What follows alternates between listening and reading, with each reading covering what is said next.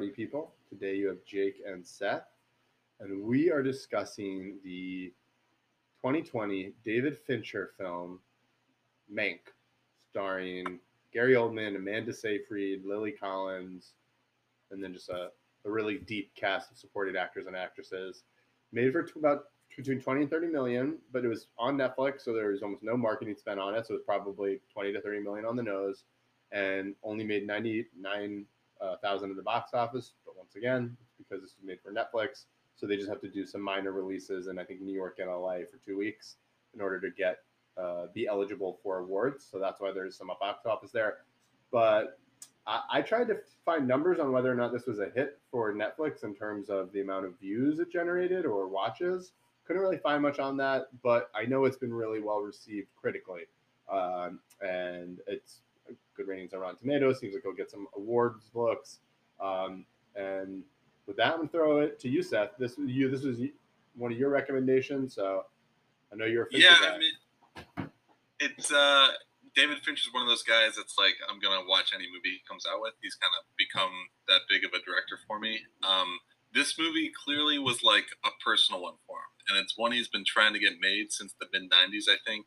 Um, his dad uh, wrote the screenplay. Um, his, you know, I think his dad knew uh, the characters portrayed in this movie uh, personally on some levels, and kind of knew a lot more about the time period and stuff. And so, I mean, what's amazing about this movie was just all the detail about sort of recreating the time period and stuff, and recreating 1940s Hollywood. Um, the, I mean, he uses. Uh, I, I couldn't tell you the cameras or any thing that he does, but he clearly like uses all these 40 film techniques to try to recreate that kind of atmosphere. I know he used uh, he used instruments from the period, period uh, in the musical score that was done by Trent Reznor, his longtime collaborator. Uh, that that's you know it's like when you hear the music, it actually sounds like an old violin and stuff. It doesn't sound like modern music. It has this like kind of warmth to it. There's all these incredible details about it that uh, other directors wouldn't put into a movie. There's also I know uh, all the actors involved. Uh, I mean, Fincher's built up this reputation, much like Kubrick, of doing hundreds and hundreds of takes for single scenes. And some of the scenes in this movie are incredibly long and have lots and lots of dialogue. Uh, and so I know all the actors at a certain point kind of like hit a breaking point in terms of like just doing these scenes over and over and over again. And I think that kind of speaks to some of the gaps in Fincher's career at this point that he, he's got such a didactic style it's hard for some of the actors to go along with it. Um, I will say Gary Oldman's performance, I thought was very, very high level, like very high level performance. Uh, some of his facial expressions, his line deliveries, he kind of recreates this wheezing old screenwriter. It was a great portrayal. All of that being said, I didn't think the movie was that good. I actually think it's one of the Fincher's worst, not worst movie, but it's like it's a little bit better than Benjamin Button was kind of like my end takeaway, and that's not it has nothing to do with all those techniques I was talking about. I think he just kind of got bogged down in the fact that you know if you think about Gone Girl or Social Network or some of his more recent movies, they have this editing style that's incredibly rapid, and it feels like he's packing in more than a single movie into his movie. And in this one, he's clearly kind of following his father's screenplay and also recreating that 40s style of filming and those two things hand in hand kind of took him out of his own sort of pattern i think. And it really it slowed it slowed the film down unbelievably. And you get caught up in these long scenes of dialogue that's hard to i mean i'm a fan of dialogue. I'm a fan of good actors delivering it and stuff. And i'm you know some of the scenes were really good honestly. Some of the party scenes in hearst castle i found to be very interesting. But at the end of the day you can't do that for two hours plus. You can't just do long, hard dialogue. It's not going to be that entertaining for the viewer, I, I, and that's kind of where this movie lost itself. I think. So I'm so glad you went first once again. You took all of my feelings and put them in a very condensed uh, version. the only things I would I couldn't agree with you more on what worked about it and what and what I liked. Uh, the mu- the music surprised me. It looks like Trent Reznor did the score. Some of the, the music. Uh, I love him. I love when he works with Fincher. I didn't expect it to be him, but totally felt like I was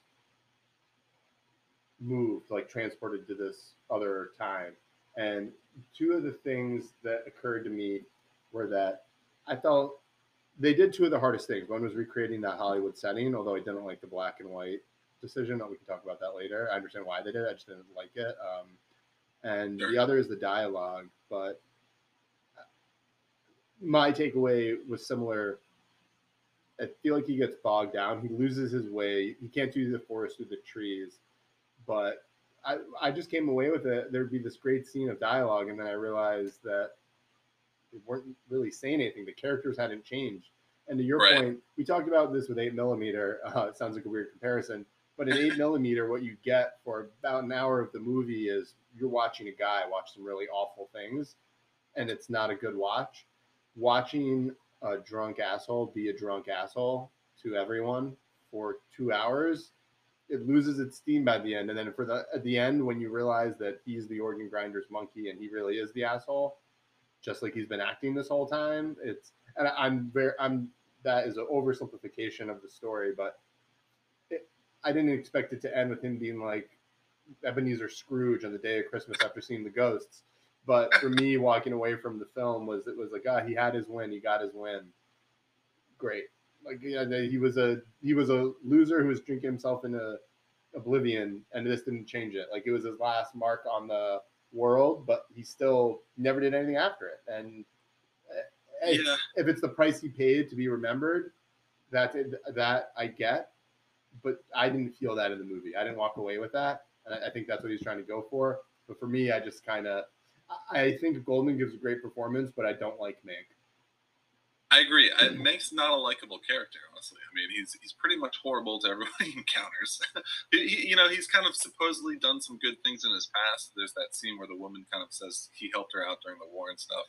But for the most part, he's just a he's an arrogant, uh, not a blowhard, but like he's a almost just like I want to call him a troublemaker. Like he'll have a few drinks and he'll he'll let his intelligence kind of go the wrong way, sort of thing. Or he's very quippy. Um, I, I actually the the Hearst Castle party scenes. Um, I, I think were the best scenes in the movie because so many people are involved and there's so much happening in those scenes. And you're kind of trying to catch so much about the conversation.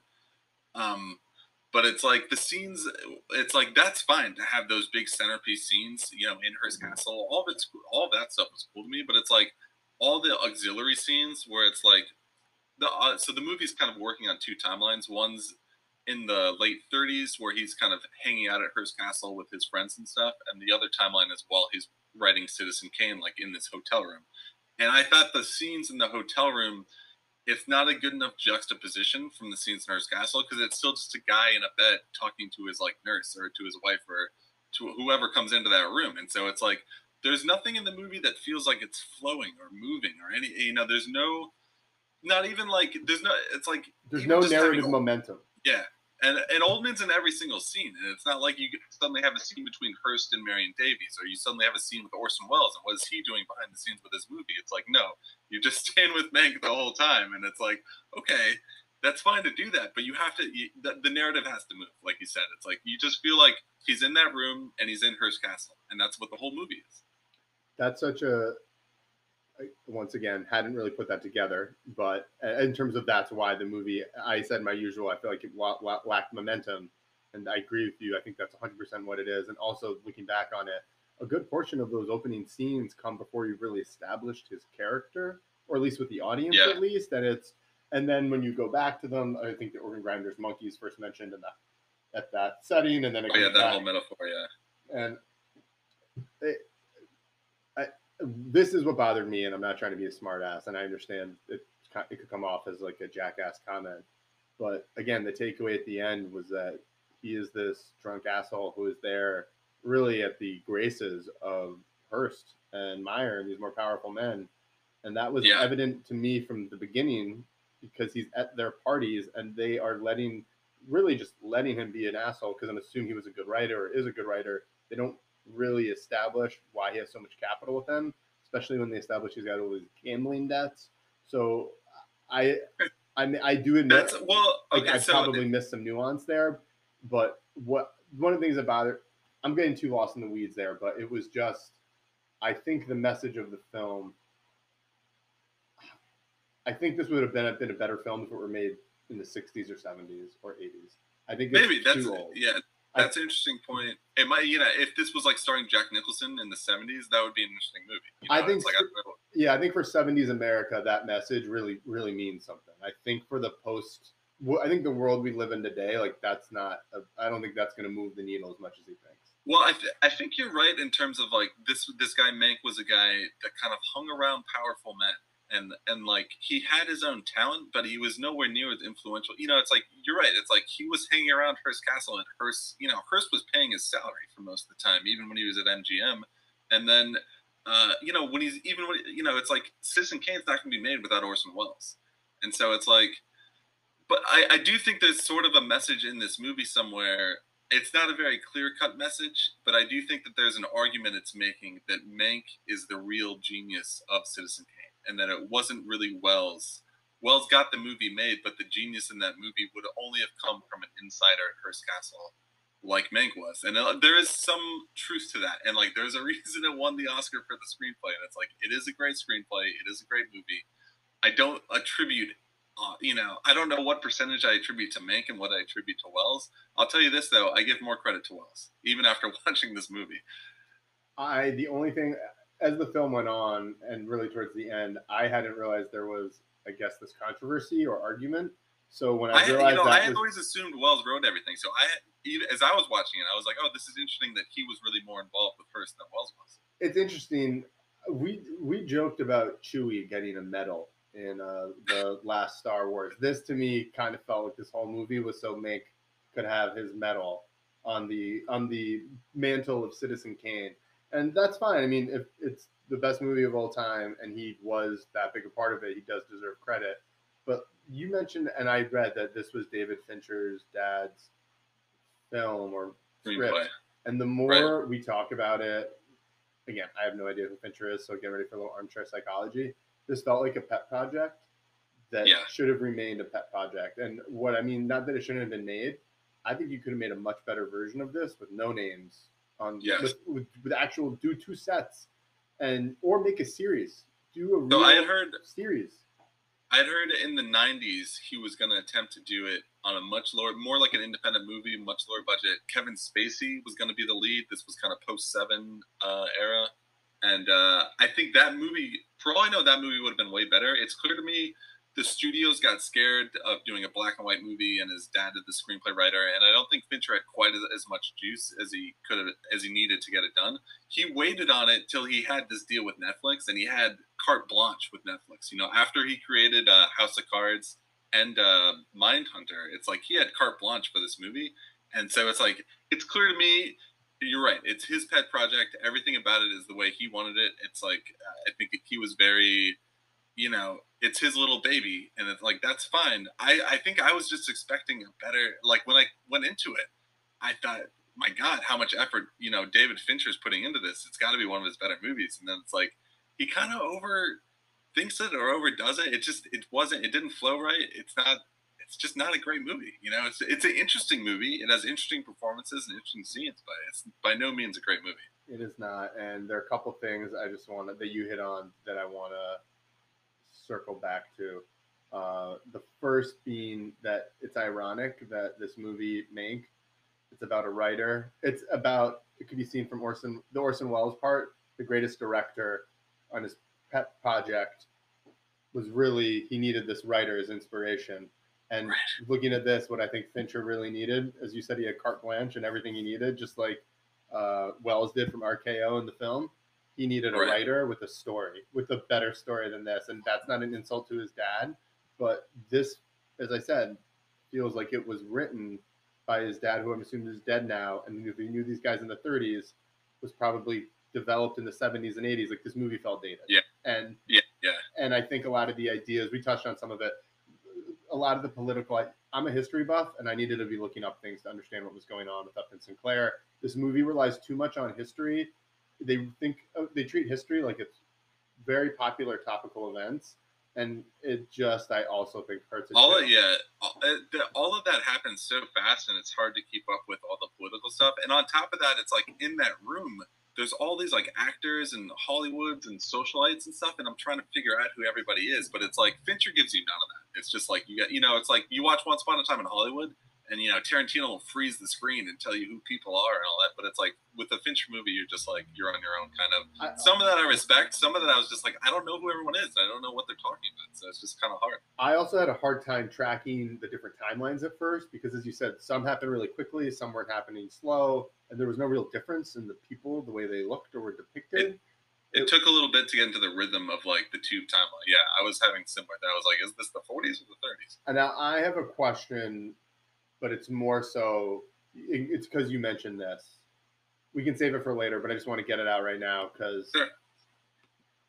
he left Mindhunters to do this. And when I found out he was leaving Mindhunters to do a movie, I was not happy. And then when I found out he was leaving it to do a passion project movie, and I just remember seeing the name, and I, I was, I knew it wasn't, I wasn't gonna like it. I just couldn't imagine what Mank was that I was gonna like, and then and then it, the description came out, and I was willing to give it a chance because David Fincher has earned the right to Yeah. for me to be interested in in his films. He's so good, and it's actually watching this film. I didn't realize how good he was and how many of his films I really like because I kind of gravitate towards the Benjamin Buttons, uh, but and the Alien threes, which I've actually come around on. But that that's a side note. Uh, what bothered Mindhunters, I think, is one of the better shows on Netflix. I think it's one of the better true crime shows, and it's one of the better just shows I've seen in ten years.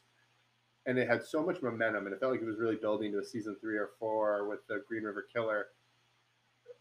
And to find out that he pulled the plug on it, do this film now after seeing the film, I'm pretty devastated because as someone who just loves David Fincher, it's like you're pitching a no hitter and you're Yeah. stopped and you're like, you know what, I want to go try and be a basketball player. Like a reverse Michael Jordan. It just doesn't make Yeah. sense. It's the first time in his career where I really do blame him. I think you know for Alien Three, uh, it wasn't totally his fault, and I think even Benjamin Button, I wouldn't totally blame him for kind of why that movie didn't work. But I this is the first movie where it's like, yo, you were the one that took all the money, you fully developed this. It's your dad's screenplay. It's like everything is on you. And so yeah, the fact that it's not uh, you know one of his better movies, I do blame him for that. And I think you know I mean, I understand why he made the choice, but I agree with you. As a fan of him and his work and of Mindhunter, it's like I would much rather give me another season of Mindhunter than this, you know, nonsense. It's like I don't need a black and white two-hour make movie. I, but like you, I wanted to give him the. I wanted to see what his pet project was. I knew he was going super deep on it. I mean, it's a. I mean, it's conflicting. If his desire was for me to come away from the movie liking William Randolph Hearst, who is by all accounts not a historically likable figure, but who comes off as sympathetic in this and dislike Mank, mission accomplished.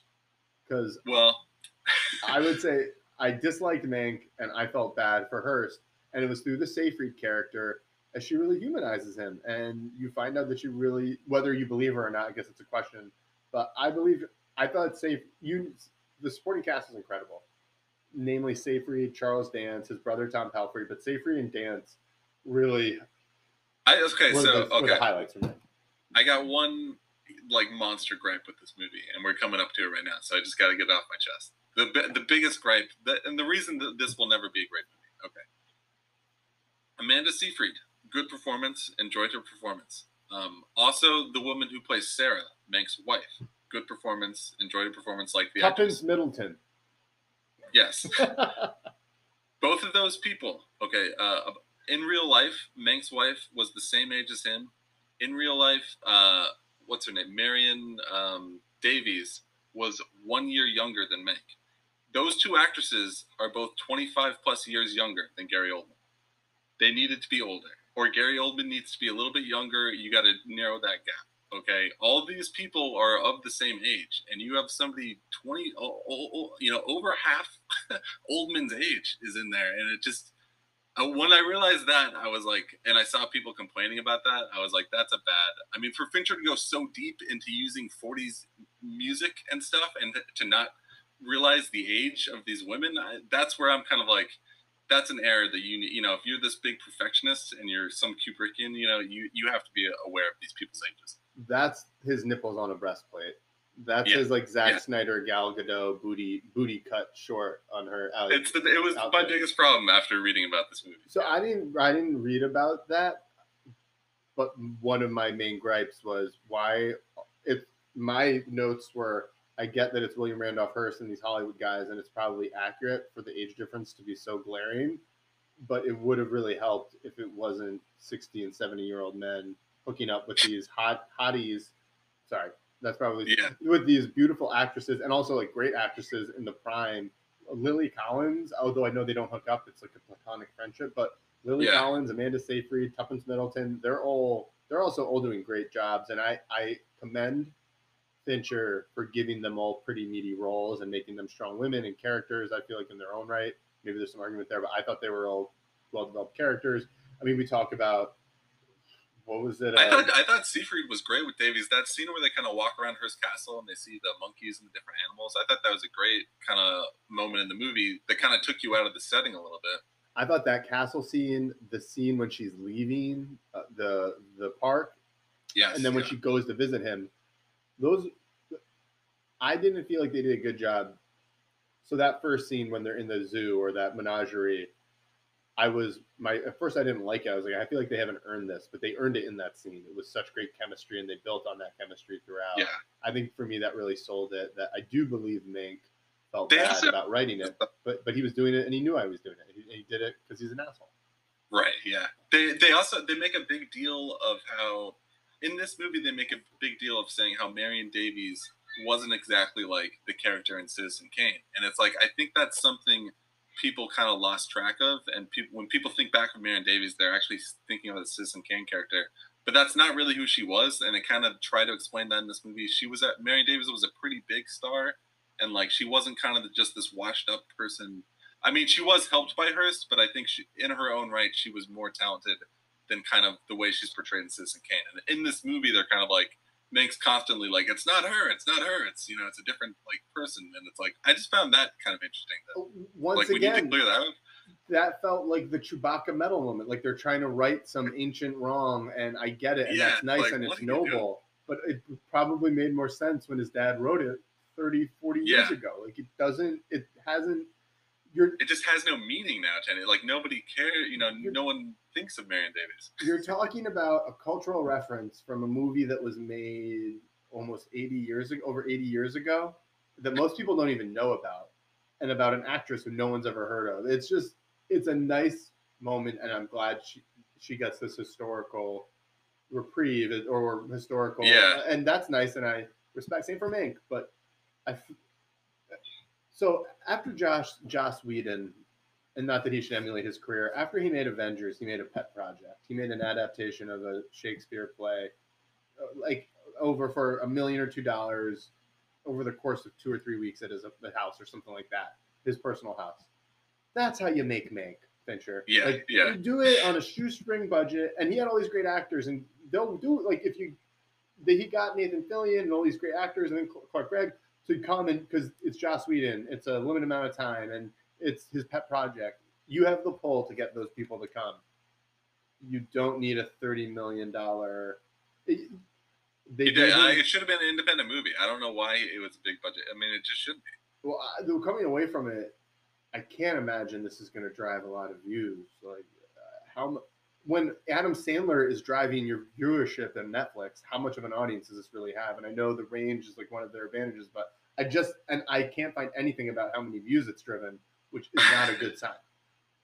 Coming away from it, I, it actually made me, you know, having watched this and The Irishman, and um, trying to think of some of the other like Netflix movies that they just kind of like made on their own. But it's like it's clear to me if you let a Scorsese, you know, you let Scorsese or Fincher do whatever they want.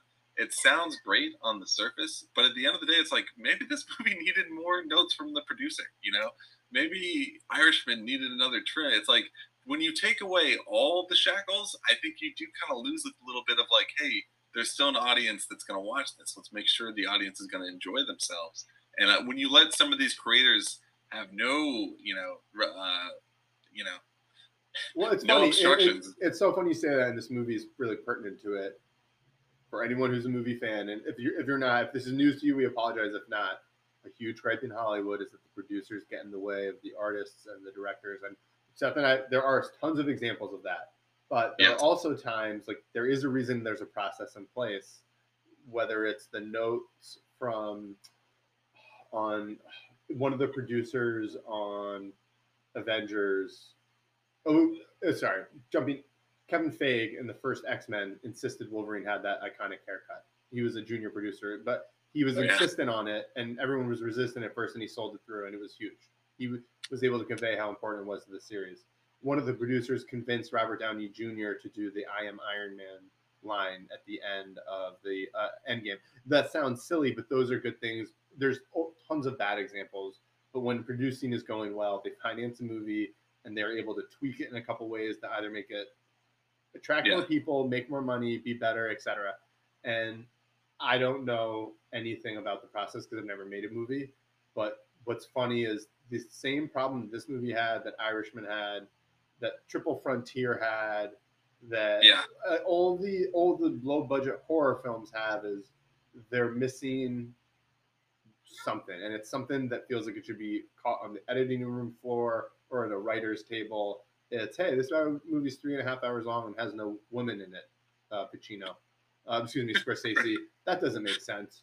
Triple Frontier. Uh, there's a movie about six guys who are supposed to be really highly trained, and they just make all they do is make mistakes on the back half of this opera like mission. Doesn't make sense. Wh- Whatever it is, and in this film, it would be hey, if you're going to make a movie about 1930s Hollywood that was literally defined by color and the Wizard of Oz, which is mentioned, why don't you have some color in the film to really work? Like, think, give it a little more life, especially if you're going to have no real momentum, no real dialogue, and this real stilted way of telling the story between two timelines. Or hey, maybe you get uh, Laura Linney or some other age-appropriate women to play opposite Gary Oldman in these roles who are supposed to be Right, his peers. yes. There's just Yeah. and that was a long rant, but and No, you're totally right. You, yeah, it's like you you you you lose something when you take away those producers and those people. I mean, it's like I understand all these artists are beating their heads against them for most of the time and stuff, but it's like it also it's like, I mean, there there is a process, and like those producers have jobs for a reason, and it's like they they understand the viewers and they understand what viewers are looking for. They understand what's going to generate money, and it's like want to get that on the screen. That's So- all they're worried about. I, I think the way I look at it or differentiate is directors are there to win awards, producers are there to make money. And Yes, yes. and the best relationships do both. But the if I Kevin Feige, I think really wanted to make a Marvel movie win something and just say fuck the continuity, screw the like, and he wanted to make a solo individual film that was intense as Joker. He could do it. It'd probably take a few tur- turns, and he'd probably ruin his whole s- series, but they could probably do it. But he's not trying in to. regard, Yeah. And uh, you mentioned the the color, of the black and white, and just touching on that real quick, I actually came away with it thinking it might have worked better if the black and white was just on the timeline where he's working on Citizen Kane in the 40s, and if he had done color in the past when you get to Hearst Castle. I think that would have been more interesting if Hearst Castle is popping with all the colors and the animals and all that kind of stuff and the famous actors and stuff. But the whole thing in black and white, I mean, I get he's trying to be of the era and stuff. I think that's pretty much what he's going for. I don't think it's anything too deep, but like at the end of the day, I mean, I don't know. I would have prefer. I think I would have preferred just mixing it up a little bit. More. For a movie that was given creative freedom, it was surprisingly uncreative. Yeah, I don't even think that's even proper English. Unimaginative. It, it just it was lacking something. yeah. It's It was yeah, lacking it's a lot. it's a real cool and uh, like for your centerpiece character to be this total asshole. It's like there's a like it's lacking a warmth. You need like a funny sidekick or something for him. You know, it's like you just need something to lighten stuff. You need to make the brother or the wife or one of his platonic aides tell it through their eyes. I think that's the way to do it, and then give them a little yeah. more. Uh, I don't know. I'm not. Or like, I think like- you're, you're a better producer for this one than I am. I. Yeah, I just I would have preferred like I would have enjoyed a scene or two with Welles just kind of working on the movie on his own, and I would have preferred a couple scenes between Hearst and his wife and just them talking about what was happening and stuff. I just felt I, I mean, uh, far be it from me to criticize Jack Fincher, the screenwriter. Far be it from us before a film that's about the creative process to so wholly dedicate it to the one to the one position that was lacking in this, namely a writer. It's Yeah. it's pretty ironic and it's it's a little sweet in terms of cosmic justice. Yes. Yeah.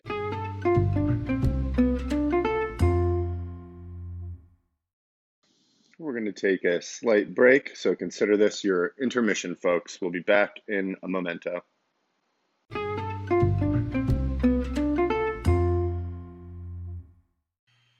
Right, we're going to get to the question phase right now, and this is clearly more in Seth's realm here because there's no superheroes.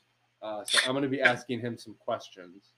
I hope I can answer these, Jake. First, okay, Seth, don't get upset. And I just want to say again, I don't want you to get upset with me with this question. And I can already tell you're running hot right now. So just, it's out there. I need you to pour be some cold water on myself some right cool water. I'm asking you to towel off before we even hit the field. But all right, here it goes. Is Fincher a better TV director than movie director now. Oh, now? I mean, I, this, I admit this is a little bit of what have you done for me lately, but just asking. I'm I'm thinking off. Mank really stink in my mouth, so um, it could be a little bitterness. But all right, I'm gonna let you answer. I'm sorry. Uh, I think. Well, I I'll tell you this, Jake. There's an argument for it, and I think the argument is if you include his uh, his MTV days, and if you're like a big fan of like Vogue or you know some of those Madonna music videos and stuff, and then you're a big fan of Mindhunter. I'm trying to see, did he do any other TV stuff besides like music videos? House of Cards. House of Cards. That's true. Um, I would still contend that Fight Club Seven and Social Network and Zodiac are uh, his superior pieces of work, and those are all movies. okay, I agree because I that was literally a thought that occurred to me as I was writing it, as I was writing the my write up at the end of the movie, and then I looked to his filmography, and so that kind of leads into the second question. Okay. It sounds like you already ranked them. First of all, Fincher's great, so it's going to be a, a two pronged question. Where do you rank Fincher among cu- current directors, and what are your top five? And the reason I ask this, I knew for some reason I was assigning a couple Aronofsky movies to Fincher in my mind's eye, and I think you know Inarritu or two.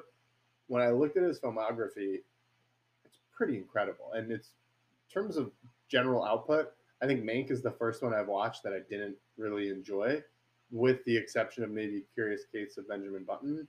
Yes. It's just a weird movie. It's not that I didn't enjoy it. I just it was weird. Um, so sorry, not for me. Um, Two prong question. Where do you in any order how you want to rank your top five, or if you can say So- where you rank him in the modern directors?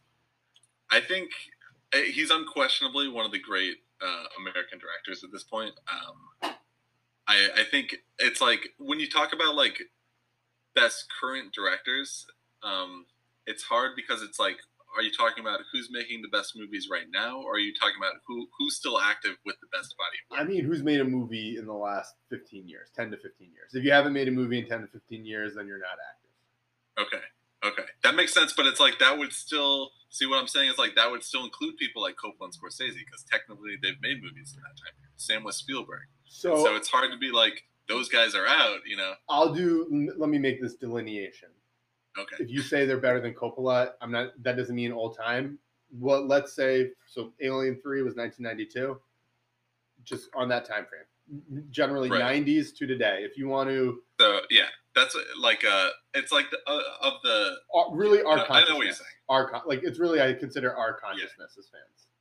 so I think the the guys that I would mention uh it would be Fincher, Tarantino, uh Paul Thomas Anderson, Soderbergh. Um the guy who's like really close for me is uh Aronofsky. Um and also like the Coen brothers, I think you have to include them. That's a pretty. It's like, awesome- that's kinda pretty six. awesome list, though. That, that's Yeah. that's a pretty good list. I don't have one. I was six. just asking you. off the top of my head, like those are the guys. It's like I don't think you can talk about the last 20, 30 years of film without just like realize like all of those guys too. At different points, they've been ahead of each other. At different points, they've kind of like fallen back at times. Even Tarantino, uh, you know, it's like he's had his ups and downs. Uh, Coen Brothers might be the most consistent. Fincher is like, I mean, all, all those guys have a case for being the best of that group. Uh, Can I say right. something? It's like controversial, and I don't even like saying this because I know he's a Sure. total asshole. Brian Sure. Singer would have been in that conversation before he was properly canceled. If you look at his films if you add in Usual Suspects, he was You- also. but it's like all those guys have like three or four like really great ones. Like, what else does he have besides Usual Suspects? he like did Bohemian Rhapsody. He was kicked off Bohemian Rhapsody, the X Men But that's not even like. I mean, come That- on. Wait, that, are you kidding me? Bohemian Rhapsody was a huge hit. That was. I know it was a huge hit, but it's like and it got uh, it was nominated for awards. I think I it won a couple Oscars. Uh, the I'm, I know you, you disagree, but the X Men franchise, at least the first two, incredible. I hear what you're saying, but that like I would I would almost put Singer in that category with like the Wachowskis, where it's like Okay, it's kind of a that's- different. That's a better classification. I'll I'll, I'll okay, retreat. thank you for that. I'll retreat. Looking at it now, I I think though, Days of Future Past, the first two, three of his top five movies are X Men, so it's that's a little bit of a stretch uh, for me. I, I hear what you're saying though. Like uh, like in the mid '90s, I would have been right there with you. Like when Usual Suspects came out, people were like, "Is this better than Pulp Fiction?" What's, No one remembers that now. we, we don't need to spend any more time on Singer. I'm sorry, but it's so funny. Yeah. they were had at similar points around the late '90s, and I mean, Fincher did what Mank couldn't, and he had his masterpiece with Seven, and then he followed it up with Fight uh, Fight Club, and then he's just produced high quality. I don't think he's ever reached those heights again, but uh, Right. I'll give And him like- credit. He's done really well since then. Yeah, and lo- like I was saying, it's like you know, if Mank had been a home run, I, I might put Fincher right at the top of the list. But because it's kind of a miss, and then you're like, well, you know, Paul Thomas Anderson hasn't done something super great since The Master, so like he's kind of had a couple weird ones. But like Tarantino, he just did Once Upon a Time in Hollywood, so maybe he's like back to the top of that list. You know, it's like I feel like it just depends on like who just had the last really good one, kind of. Yeah, I mean, if you're going by box office, it's got to be the Russo brothers. There you go. and you know, Russo's end of the convo. and as you know, box office is king for me. I just think it's the end all be all. Uh, Cash is king, where Jay comes from. um, that is that is a joke. Uh, Any more Fincher thoughts? so, what would you? It sounds like you kind of ranked him before your top. I think seven, Fight Club, Social Club. Those are your top. So yeah, I would. Man, it's. Oh, this should actually be mentioned. The, the Social Network is probably the a modern the of modern movies the closest uh, comparison to a Citizen Kane, where it's about a guy who kind of invents the modern day newspaper, and his rosebud is his girlfriend, and at the end of the movie, he, he you know constantly his friend requesting his old girlfriend, and it's like that's his rosebud. That was the whole propelling of what how he made his thing, and it's like instead of a whole lifetime, it just happened over a few years. But if you think about that movie, it's actually very similar to the way Citizen Kane was made. That's a great point, and I think my feeling with Social Club is I think it's probably his best film, but it's not necessarily my top favorite because I there's That's how I feel too. more Yeah. It's like as a critic, you probably rate that one the highest. But if I was gonna pick one to watch, it'd probably be like Fight Club or Seven or something like that. You, you know, Zodiac's a fun watch too, even though it's a weird, it's a dark subject. I enjoy watching Zodiac. I was I didn't like Zodiac when it came out, and I even knew going into it it was more cerebral and it was going to be indecisive, uh, which is very similar to the case, which is unsolved. But I, the more I see it, this doesn't happen with three-hour horror movies for me normally, but uh, or dramas. But the more I see Zodiac, the more I like it, and the performances, and it has this tension that he builds through other means, and Yes, it really is, and the, the attack scenes are, are terrifying. It's just a very interesting movie. I don't. It's it's what I call. A lot of people don't like slow burns, but that one's a good slow burn. That one's a good slow burn. So for me, it's the Seven, Fight Club, Zodiac, and then I think Gone Girl is. I have to. It's so good. I haven't seen as many times, but I've read the book. It's such a great adaptation. I actually, I'm a, I'm a fan of Gone Girl. I think that's a really good movie. Also of note, I was reading this today. Uh, Fincher and Gary Oldman both share the same ex-wife, and apparently they really bonded over that. And apparently, a lot of when Fincher took on Gone Girl, he kind of put a lot of that divorce energy into that movie. I found all of that to be interesting. Interesting. Uh, you can definitely tell there was some spousal spousal rage in that film in terms of the creative process, especially in writing it. But um, the other thing I was going to say was this could be controversial. Alien Three director's cut. I give. oh, you're on board for that? Knowing what he had to deal with and all the scripts they nixed and what he was put under, I think the extended director's cut version it has more action. It has a little more characterization. it, it's it's. I'm not talking like a Zack Snyder extended cut where you just get ten more minutes of nonsense. It's an actual. It's a better film. It's two and a half hours.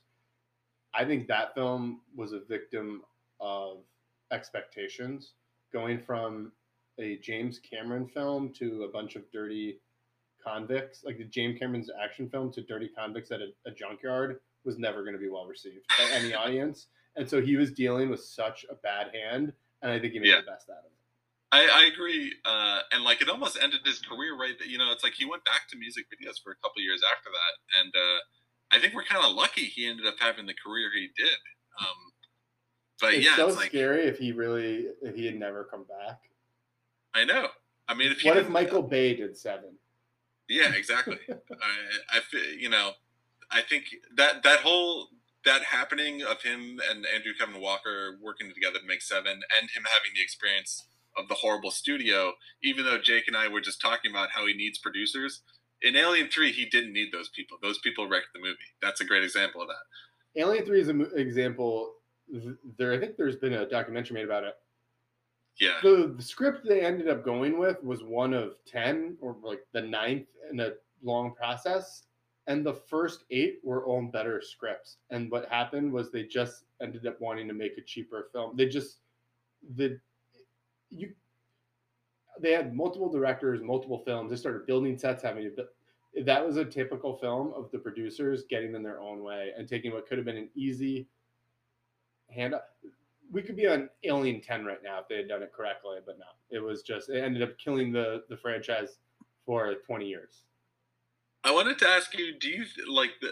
You know, there's all these uh, sort of rumors and legends about him doing the the super duper long takes and doing hundreds of takes over and over again. And like now, you know, it's been like you know he did Gone Girl. It's been six years or something since he made a movie, and now he's done Mank. And apparently, all the actors were like really.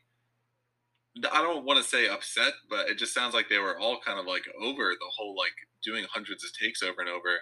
And I was thinking, to, I was like, I mean, I love his work. There is something about what he does that other directors can't do.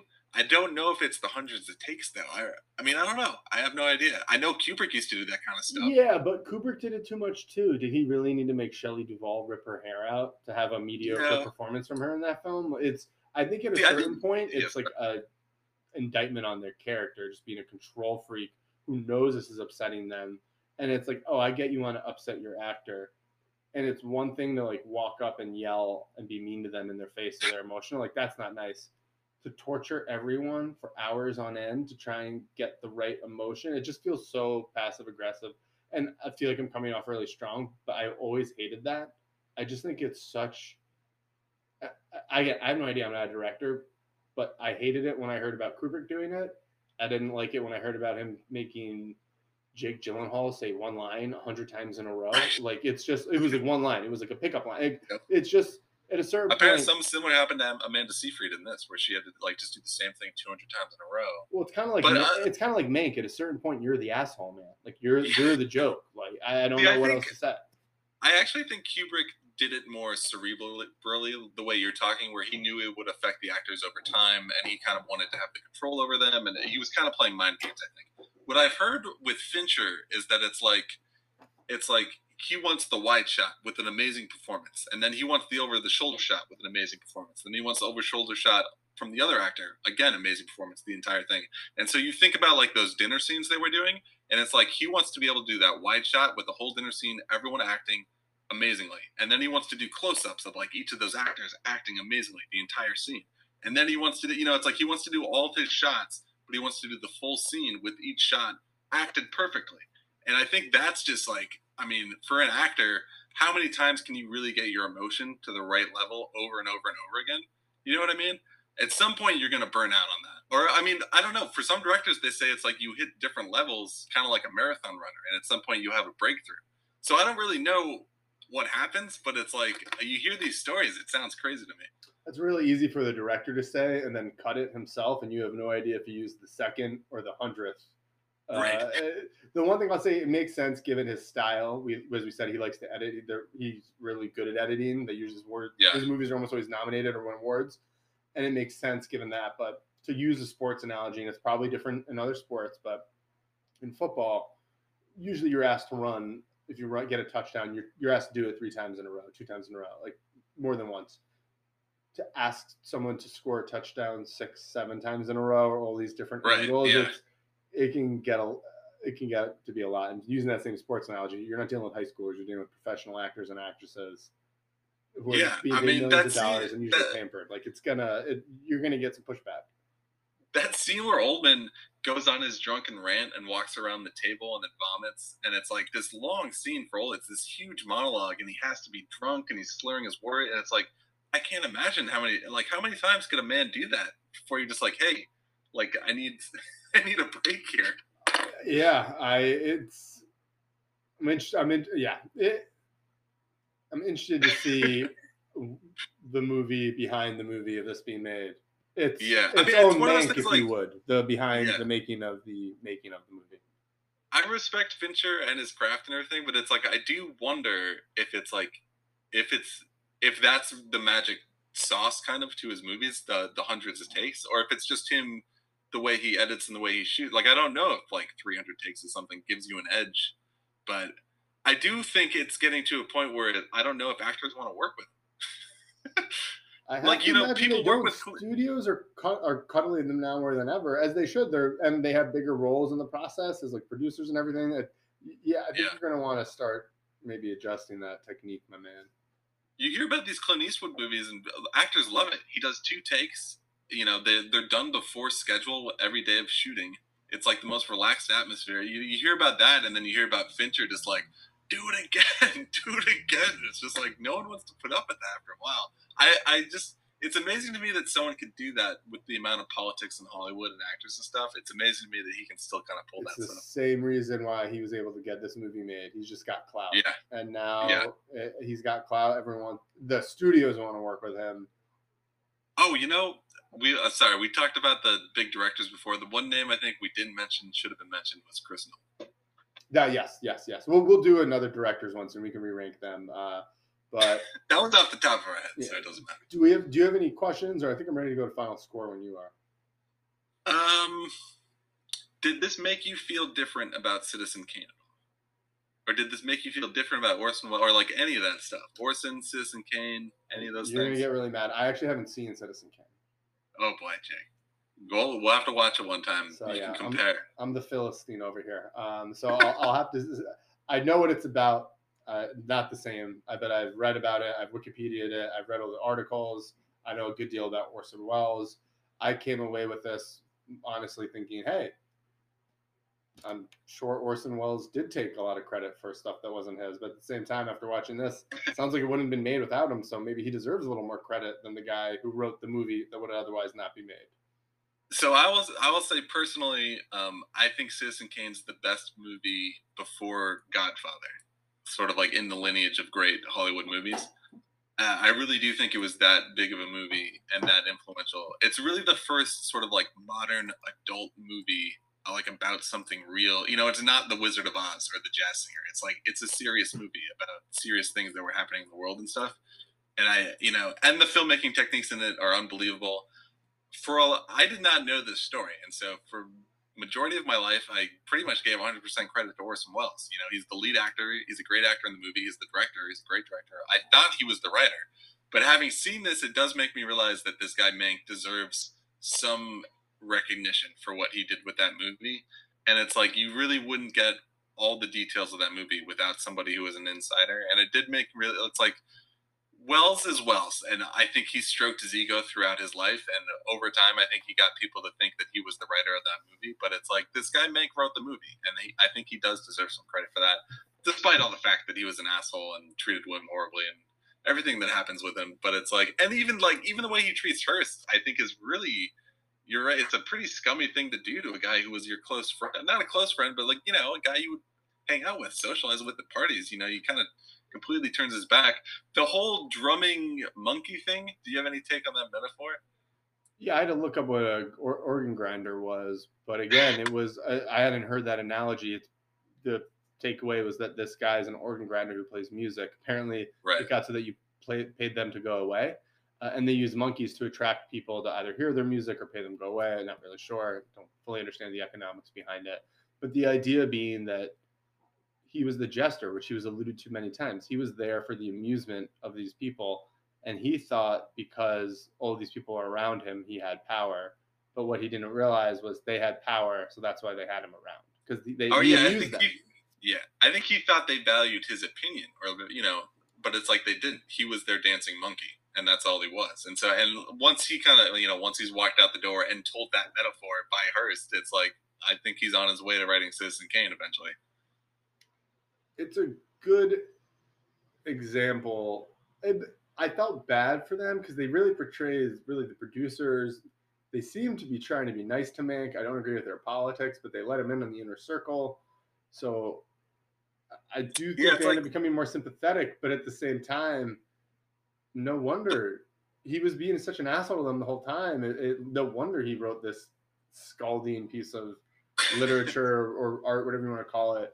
So Yeah. I, it made it, it gave me some conflicted feelings about Mank overall, but uh, and also made me somewhat sympathetic for these guys. Not the Mayer guy who made people take the pay cut. I thought that, but Thalberg Yeah. seemed like a decent dude. Also, the one thing I will say, giving Mank credit for uh, inspiring Republican politics to resort to propaganda with his Thalberg thing, like. Okay, he wrote the greatest movie of all time, and he's the, okay. He's just he's a real, real, real fella. Uh, it just,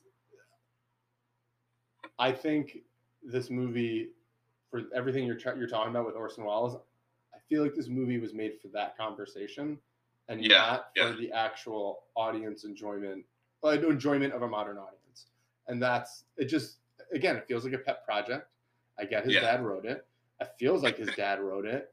And I'm not trying to be mean here, but it's just not a good movie. And I feel like there's so many both tactical mistakes and strategic mistakes. It just it, it's a misfire, and it doesn't make me think differently about Orson Welles. It makes me think about differently about Fincher, and that's why I'm wondering now if he's better for TV than movies.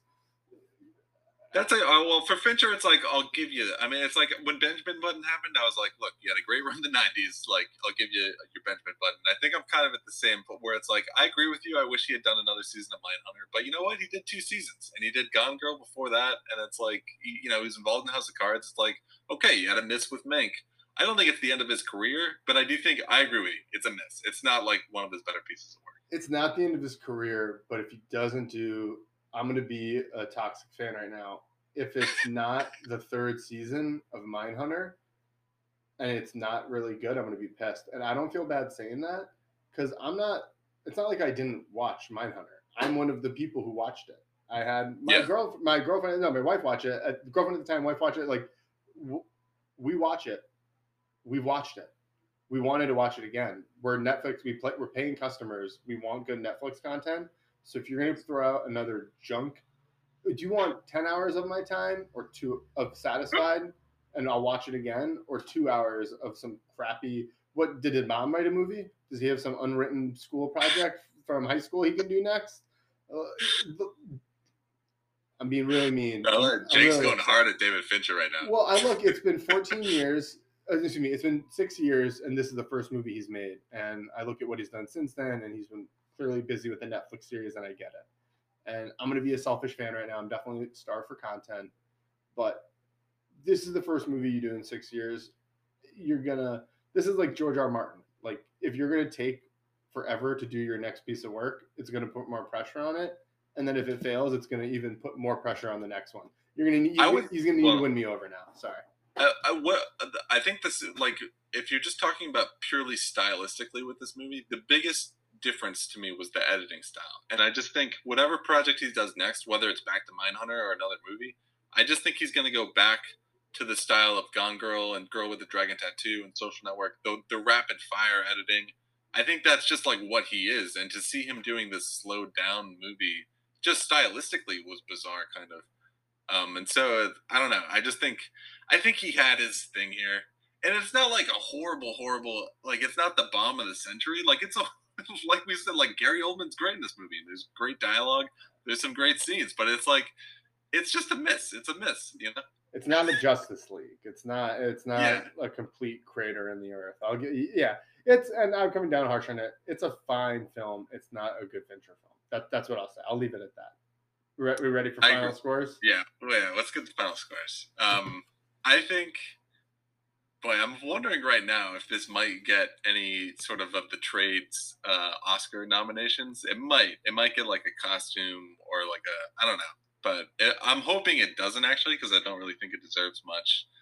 Um, for the performances and uh, for some of the scenes and stuff, it's at a certain level it's just not a great movie for a viewer. So I'm gonna come in at like a four and a half. Wow, we've been close this. We've been close recently. I like that. For I'm giving it a five for all the reasons you said. I'm giving it, I think, Okay. a slight bump because I found myself getting lost in a lot of the dialogue scenes in a good way.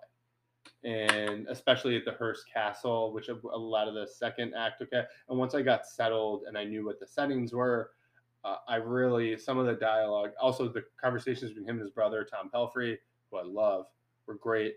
I it's one of the only movies that's less than the sum of its parts. I really like the dialogue. There was some great zip in some of the stuff. That's scenes. true. It's like even the sum of it should be much better. You're right. The, the messages, I think it was doing too much and none of it connected, whether it's the William Hearst, the Upton Sinclair, the WGA. Like there's so many Yeah. there's many platonic relationships, his friendship with Marion.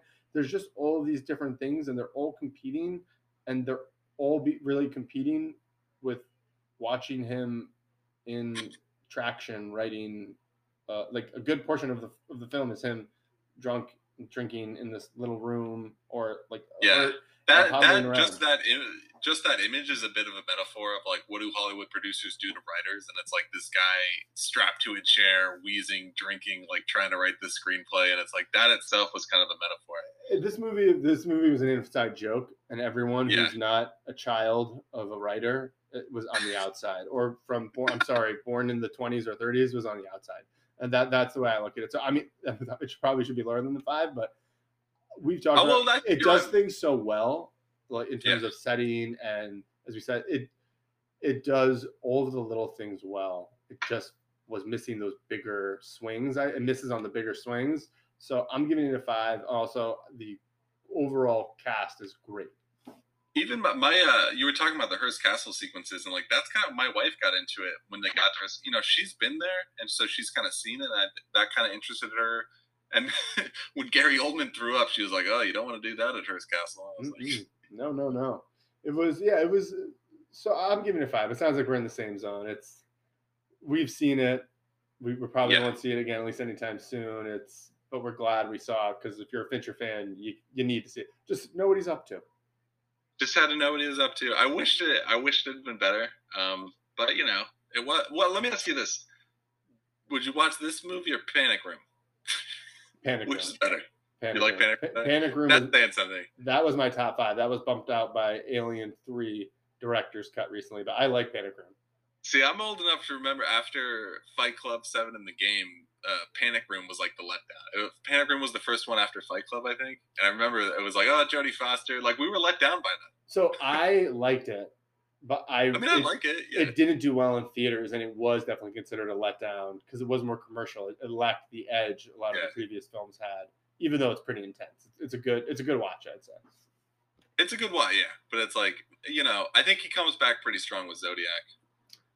and then B- benjamin button was well well not a great movie well recognized Made a lot of Same with- money. yeah network girl with the dragon tattoo i liked and it's a good movie the only problem is it's almost an exact remake for the swedish film that came out a few years before which is also great That's true, yeah. and Gone Girl is, as we said, led pretty legendary. And then you got Stanky Manky bringing up the rear, literally, literally and figuratively.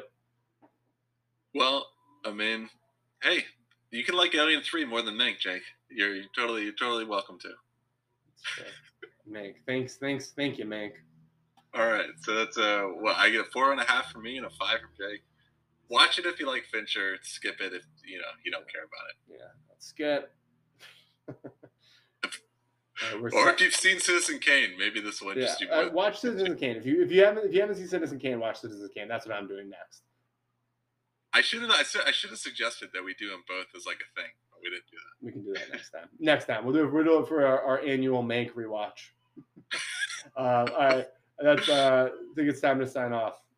All right. Seth, you want to say Goodbye, goodbye? people. Oh, beat me to the punch.